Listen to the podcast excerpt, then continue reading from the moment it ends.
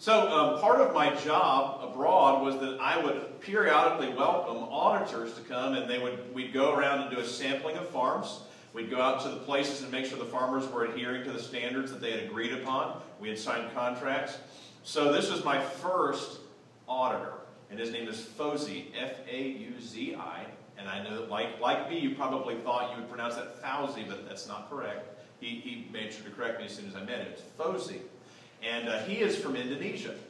And uh, when I first heard that he was coming, I was a little bit nervous because, you know, living in the place that we were living, um, he is a devout Muslim. Um, he adhered to a strict halal diet, no pork. So I spent several days with my assistant driving around the city trying to find Muslim-friendly restaurants so that he wouldn't be offended by the things that we would feed him. We also had to prep a lot of the farmers and say, hey, we're bringing this guy. He's a Muslim. He doesn't eat pork. I thought it was a little bit just kind of uncomfortable, you know, because Indonesia, the, the kind of Muslims they have there, they're very serious about their faith. But so he came, and uh, predictably, he was he was pretty reserved and quiet. Um, but he was also there was a, there was a warmth underneath. He was a family man. He was a good guy. I remember one afternoon I made a special uh, occasion for him to kind of do his prayer time in my living room. Uh, we cleared the rest of the house for him, and we ended up actually striking up a pretty good connection there. In fact, we still keep up on WeChat from time to time.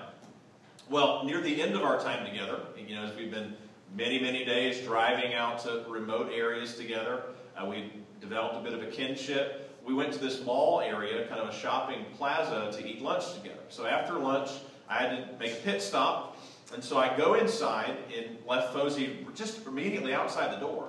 And uh, so I come out afterwards and no Fauzi. And uh, I was Okay, so I looked around, kind of walked around the corner. Where's Fauzi? Where's Fauzi? A little bit like, where's Waldo? Where's Fauzi? You know, I don't know where he's at. So I go up to the third floor to the customer service desk and I say, I brought a friend with me. He's from another country and um, he doesn't speak your language, so can you help me find him? So they begin doing an announcement over the loudspeaker system and saying, hey, there's this foreigner in the store, you know, this, this other foreigner's lost him. He doesn't know where he's at. Can, can, can anybody please help us find this guy? And that would have been great, except Fauzi didn't speak the language.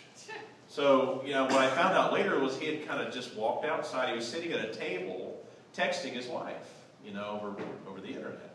And um, so they're announcing, where is this guy? Help us find him. And then finally I did find Fauzi, but in the meantime I got a little bit panicky, so I called my boss. And, uh, and my boss's name was Chi. So I said, Chi, I've lost the auditor. What should I do? So I didn't know if Fauzi had fallen into bad hands or if he had gotten lost. He could have been wandering around anywhere.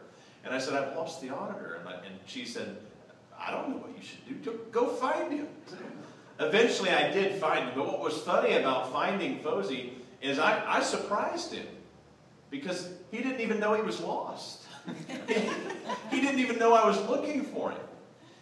And now, you know, when you and I have people come looking for us, and we're not looking for them, we're a little bit surprised too, right? I mean, we might feel a little bit nervous, you know, when they say, Mr. Dillard, you say, yes. Or Mr. Tallis, we, we, have, we have a message for you. I mean, there's a part of you that's a little bit nervous that might be bad news. But there's another part of us that's curious because somebody sought us out. Somebody that we weren't looking for came looking for us. Today we're going to talk about an afflicted man that was found by someone he wasn't looking for. In fact, when this man encountered Jesus, his first instinct was to avoid him. Turn with me to Luke chapter 8. We're going to be reading verses 26 through 39 this morning. We're going to take in this story about a man who was found by Jesus when he wasn't even looking for Jesus, beginning in verse 26. Luke chapter 8, verse 26. They sailed to the region of the Gerasenes, which is across the lake from Galilee. Now, Gerasenes was a Gentile region, okay? And we'll find out, you, you know, want to know how you know that? Later in the story, it refers to them raising pigs. So, I mean, clearly they weren't Jewish. So, this was an area where rabbinic influence would have been weak, you know? Jesus shows up, he's a rabbi, they say, so what? That doesn't earn you any credibility here, sir. So he shows up in this Gentile region. So it's a place where an outsider would have had no voice. So we're setting the context here. One time, I was in a, in a mall in Thailand, and there was a bank that had an ATM there in the mall. So we had to go withdraw money so we could go do a little shopping. And the bank ATM ate my card. ate it. Wouldn't give it back. Now, luckily, this bank had a branch in the mall. So I went up to the branch and I, and I went up to the customer service person who thankfully spoke some English, very common in Thailand, and I began to explain my situation. You know, your, your ATM ate my card. And she kind of gave me that look that I knew I was in trouble. Like,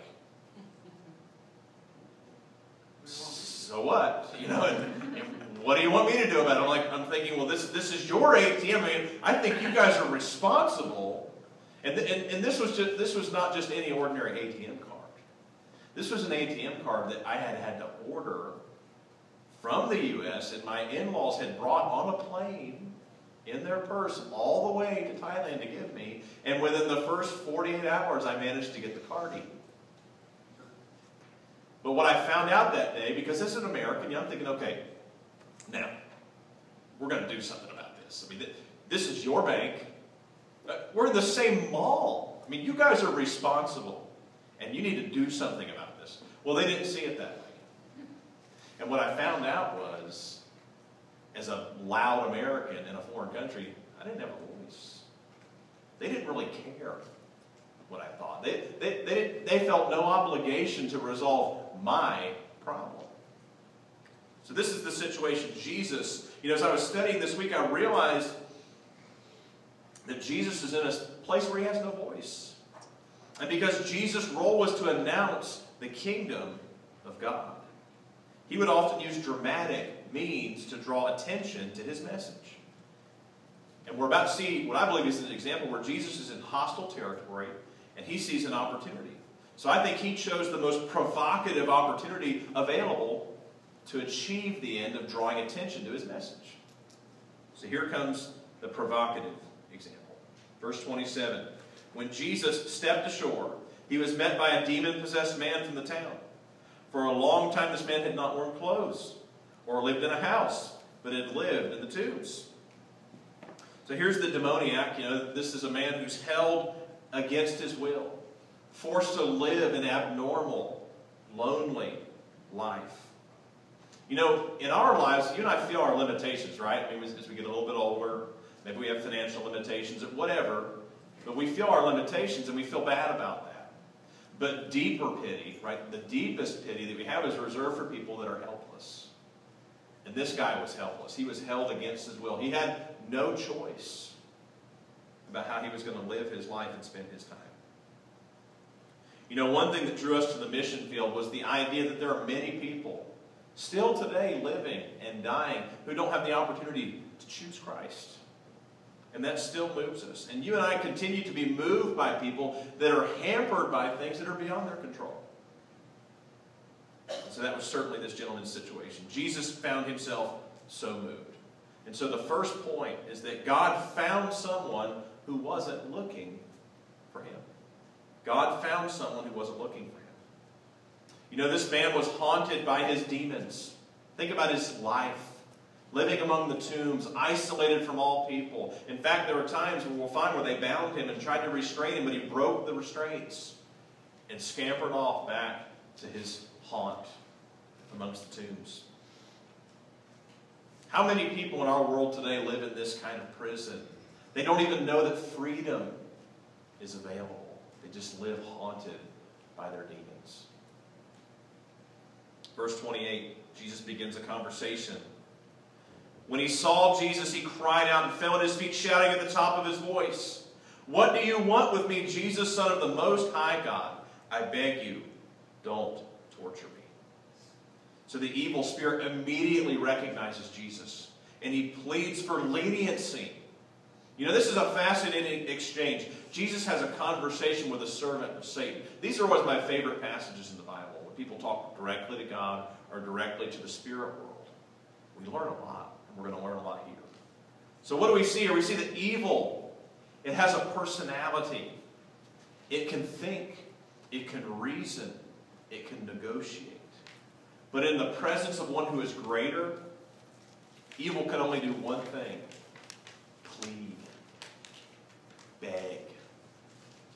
When the person with the real power arrives, evil has nothing more it can do other than plead and beg for mercy. Verse 29. For Jesus had commanded the evil spirit out of the man. Many times it had seized him, and though he was chained, hand and foot kept under guard, he had broken his chains and had been driven by the demon into solitary places. Now, why do you think that evil, the evil spirit, drove the man into lonely places? We see here that evil has a strategy. Evil has a plan. The plan is to isolate us, right? So that we're vulnerable to influence.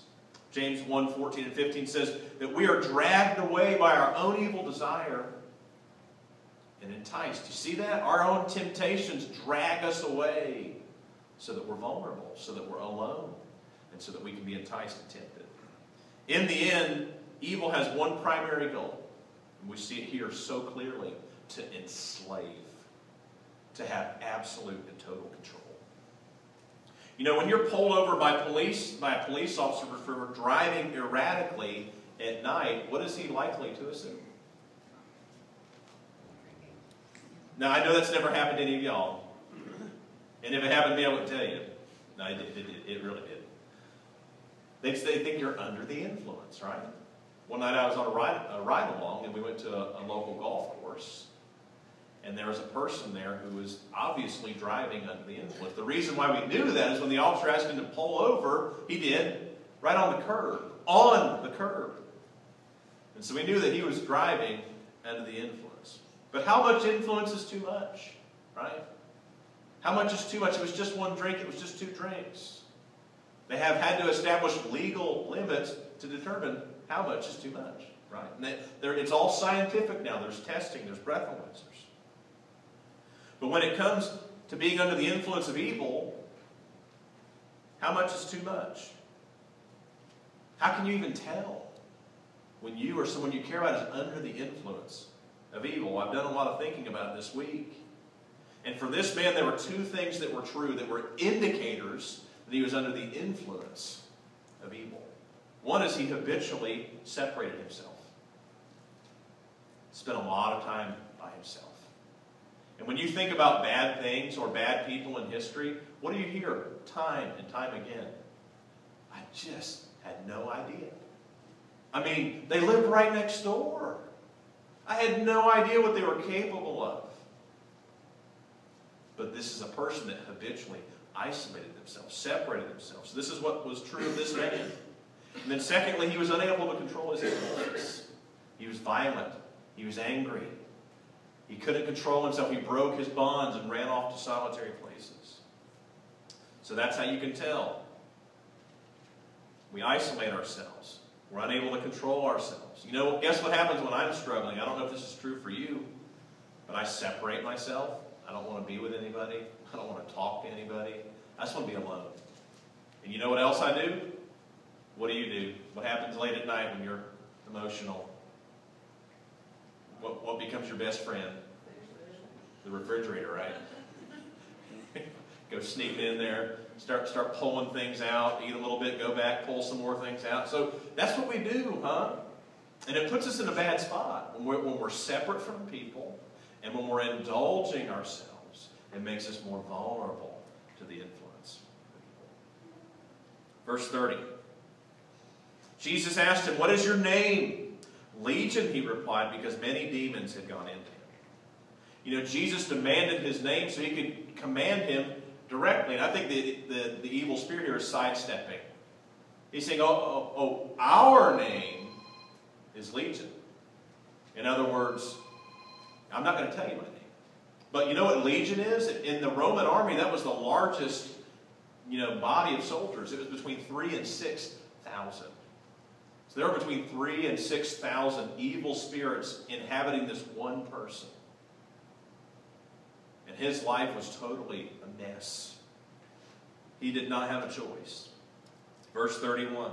And they begged him repeatedly not to order them to go into the abyss, The abyss is mentioned two times in Scripture, one in Revelation 9 1 and one in Revelation 20, verses 1 through 3. It's described as the place of confinement for Satan and his messengers, where they're going to wait confined until the millennial reign of Christ. So they're saying, hey, Jesus, you know, we've got our, we've got our weekend pass. We're, we're having a good time out here. Don't send us to the abyss because then it's over for us. We're just going to be stuck and confined until it's all over. So they're negotiating. They realize that they're not in a position to win. Verse 32. A large herd of pigs was feeding there on the hillside. The demons begged Jesus to let them go into them, and he gave them permission. So we see here they couldn't resist Jesus, right? They didn't have the authority, they didn't have the power, so they asked for a concession. You know, let's remember this when you and I are tempted to fear. That when going toe to toe with the Son of God, the best that evil can do is whimper and beg. And when you and I are facing, when we just watch the news and we're scared, there's some scary things out there. But when going toe to toe with the Son of God, all evil could do was whimper and beg. And so Jesus, like he says, I've already overcome the world, so don't fear. And we see here Jesus, just a man, right, in the sight of the people. He just shows up. He, not only that, he's a rabbi. He doesn't belong here. We don't care who he is. We don't know who he is. He has no voice. But so he gets their attention. Verse 33. And this is what he decides to do. And there were consequences. When the demons came out of the man, they went into the pigs, as Jesus had allowed them to do. And the herd rushed down the steep bank into the lake and was drowned. When those tending the pigs saw what had happened, they ran off and reported this in the town and countryside. And the people went out to see what had happened. When they came to Jesus, they found the man from whom the demons had gone out, sitting at Jesus' feet, dressed and in his right mind. And they were afraid. Those who had seen it told the people how the demon possessed man had been cured. Then all the people of the region of the Gerasenes asked Jesus to leave them because they were overcome with fear. So he got into the boat and left. Now, for me, it's really difficult to understand why would Jesus make this kind of concession? Because the collateral outcomes, they weren't very ideal. It cost the pig farmers a great deal of income, and it ended up in re resulting in Jesus' ejection from the region. After Jesus grabbed their attention, the people decided that this greater power that had been revealed was far scarier than the former powers which had targeted their countrymen. Now, we've seen this abroad. You've seen this at home. You know, this situation, these people, they've seen something amazing, something miraculous, and they're afraid.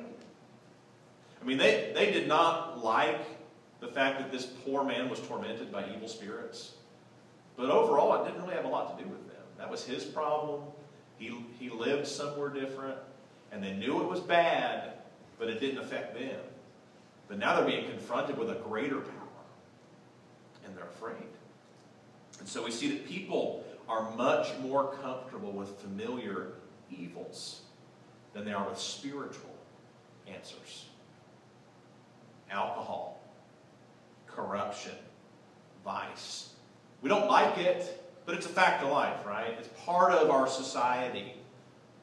And we're more comfortable with that. Just, just ask folks than they are with spiritual answers. They don't want to consider Christ. They don't want to consider God. They don't like bad things, but spiritual things makes me a little bit uncomfortable. I don't really want to go there. And I think the reason why is they feel confident they can manage familiar evils. They don't need spiritual answers.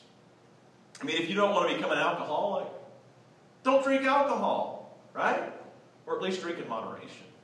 If you don't want to become addicted to gambling, then don't gamble. I mean, the solution seems simple, right? Or at least limit your trips to the casino. Huh?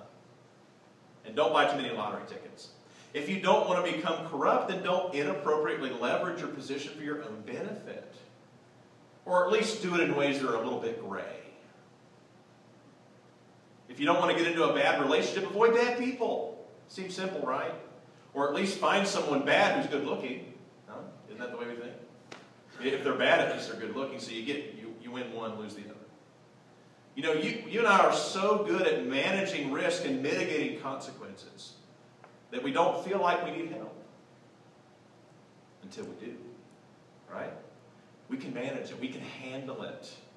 We know there's bad stuff out there, but we can dabble in it. We can play with it. We can go there a little bit, but we can manage the outcome because we're smart until we can't manage it longer. You know, I, I expect that we feel more in control when facing human originated problems, right? If you know where it came from, then you feel like you can at least handle it. We understand people. We understand ourselves. We know how bad things happen. We know how sin works. And so we feel like we can kind of deal with it. You know, we understand them better and feel better able to cope with them until we find ourselves under the influence and eventually enslaved. And when you and I get enslaved and the shackles go on and we're stuck and we realize there's no way forward, then we're only left with drastic measures, right? Hide it, divorce it, attack it, medicate it, give in to it, give up. And these folks fell into right, what we've just described. They said, We're so afraid, Jesus, we just want you to leave. We don't care what you have to offer. We're not buying. Be on your way, please. In other words, we're more comfortable with our demons than having to deal with what we've just witnessed. We might need to rethink something. We might need to believe something different. We might have to submit to someone. We might have to change. So, Jesus, we don't want anything to do with this, whatever we've just seen. And so here comes the key two verses. The man from whom the demons had gone out begged to go with him. He's saying, Jesus, I'm so thankful. I just want to be with you. I want to, I want to go where you are. I, I just want to be in your presence. I want to worship you and follow you and be with you. But Jesus had something else in mind. Jesus sent him away, saying, Return home and tell how much God has done for you. So the man went away and told all over town how much Jesus had done for him. Jesus says, Don't follow me. Represent me in a place where I don't have So we see also that God freed someone who was held against their will. And then thirdly, God freed him to do more than just follow. Because that's what he wanted to do. I just want to be with you, Jesus. I just want to go where you're at. I just want to, I want to listen to some more teaching, huh? I just want to be in the audience for a while and play it cool. Jesus had something else in mind. God freed him to do more than just follow. Sheep follow, right? Go over here. Okay, go over there. Go over there. Okay, we'll go over there. But God is calling you and I to do much more than that. He wants us to become shepherds. And you know, Jesus' disciples understood this. When they signed up to follow a rabbi, they knew that this wasn't just to be a part of the crowd. The reason that you follow a rabbi is that as his disciple, one day you will do what the rabbi is now doing. He's going to train you, he's going to prepare you to do what he's doing. That's part of the deal. And they understood this. They knew they weren't going to just be part of the crowd. They knew that one day they would be responsible to become what Jesus was someone who knew people, someone who cared for people, someone who led people. So, the big idea for you and I today is that God found us, right? We weren't even looking for, I don't know about you, when I found Christ, it wasn't me finding God. God found me. And I felt like uh, the old poem about the hound of the Baskervilles, where, or the hound of heaven, where it's God was pursuing me. He wouldn't let up until he found me. And I wasn't even looking for him. And God freed us. You know, we might have varying degrees where we're lacking freedom, but we have the potential because of Jesus to be free. And so God found us and He freed us so we could do more than just follow. So, what about you today? Have you been found?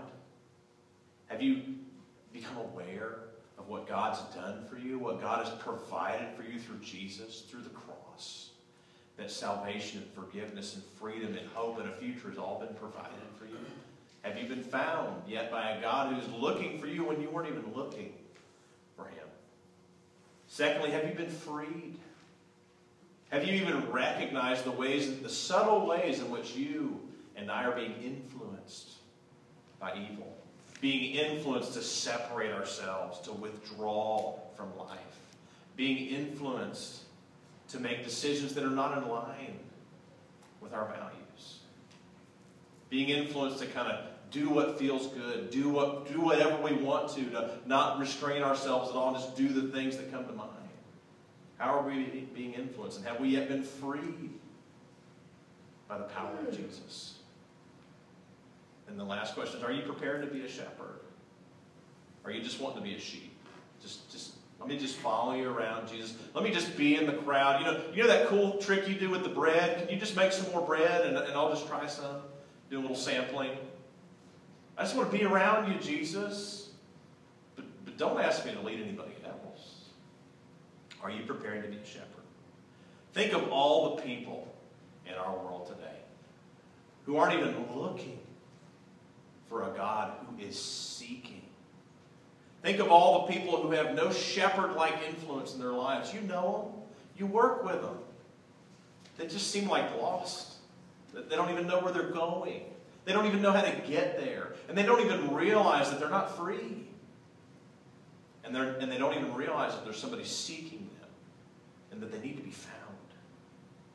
If anything, people have friends who are kindly advising them to pursue things that are going to lead to them being enslaved. Whatever makes you happy, honey. Whatever makes you happy, Hoss, go for it. Life is short live hard, play hard, get all there is to get out of life. But where does that lead? Does that lead to freedom? Does that lead to peace and hope in the future? Or does it lead to people being stuck and having nowhere else to go? And to, to desperate situations where they just don't know what else to do except something drastic. What if we were a group of found and free people who chose to leverage what we've been given in order to pay it forward.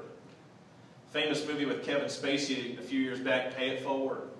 And he's standing there in the classroom and he's talking to the kids and he's saying, you know, you might get to a place where you find life kind of disappointing. And maybe you and I have been there. I know I've been there where you get to a place that's like, it's not what I thought it was going to be. But he said, the things that you don't like, take them. Find those areas that bother you, the areas that are not right, the people that need help, and then flip it upside down. Change it. And so here's this man that Jesus found him. Jesus freed him. And, and he's saying, Thanks, thanks, thanks. Let me express my thanks. And let me just kind of follow you around. And Jesus said, I have a different plan. I want you to pay it forward. I want you to take the God given influence that you have by being from this place. And I think it was intentional. Jesus knew he was just a passing through. He knew he had to do something dramatic to get their attention. I was struggling to figure out why would Jesus do it this way. But he got their attention. He rescued somebody that was from there. And then he took that person and sent them back to where they were from to be his witness. So maybe God's asking you and I to consider that today. Where are the places where He's planted you? The places where if Dave Bondi showed up, they'd say, That's nice. So what? But the places where you live and where you work and where your friends are, and God's saying, It's time to pay it forward. I found you. You weren't even looking for me. I freed you. Now let me send you to find people. Me to find people. Send us to free people. Send us to lead people. How might our world be a better place if we're willing to respond to Jesus in the way that this man was coaxed to and eventually did respond? And Scripture says there was a, quite a big response because Jesus did something dramatic and then he had a witness to testify to what God had done personally for him. Pray with me. God, thank you for um, this lesson and uh, for this story. There's so many rich lessons here, God, but we're so grateful that you seek. You're a seeking God. You, Jesus said he came to seek and to save the lost. And that God, in my life, you came and found me when I wasn't even looking for you. I wasn't interested in what you had to offer. And I didn't even realize how enslaved I was. And God has taken some time. And I still have my relapses. But God, overall, I think I'm on a path to freedom. And it's because of you. And God, as a result of that, of the things that you've done for me that I couldn't do for myself, God, I want to respond to you with true gratitude. The kind of gratitude that takes the gifts that I've been given and seeks to give them to others. The, the kind of gratitude that, that inspires me to, to not just be blessed, but to be a blessing. God. So we pray, each one of us pray with all of our hearts. Even though we feel so limited, God, we feel so small, we feel so incapable. How could God ever use me?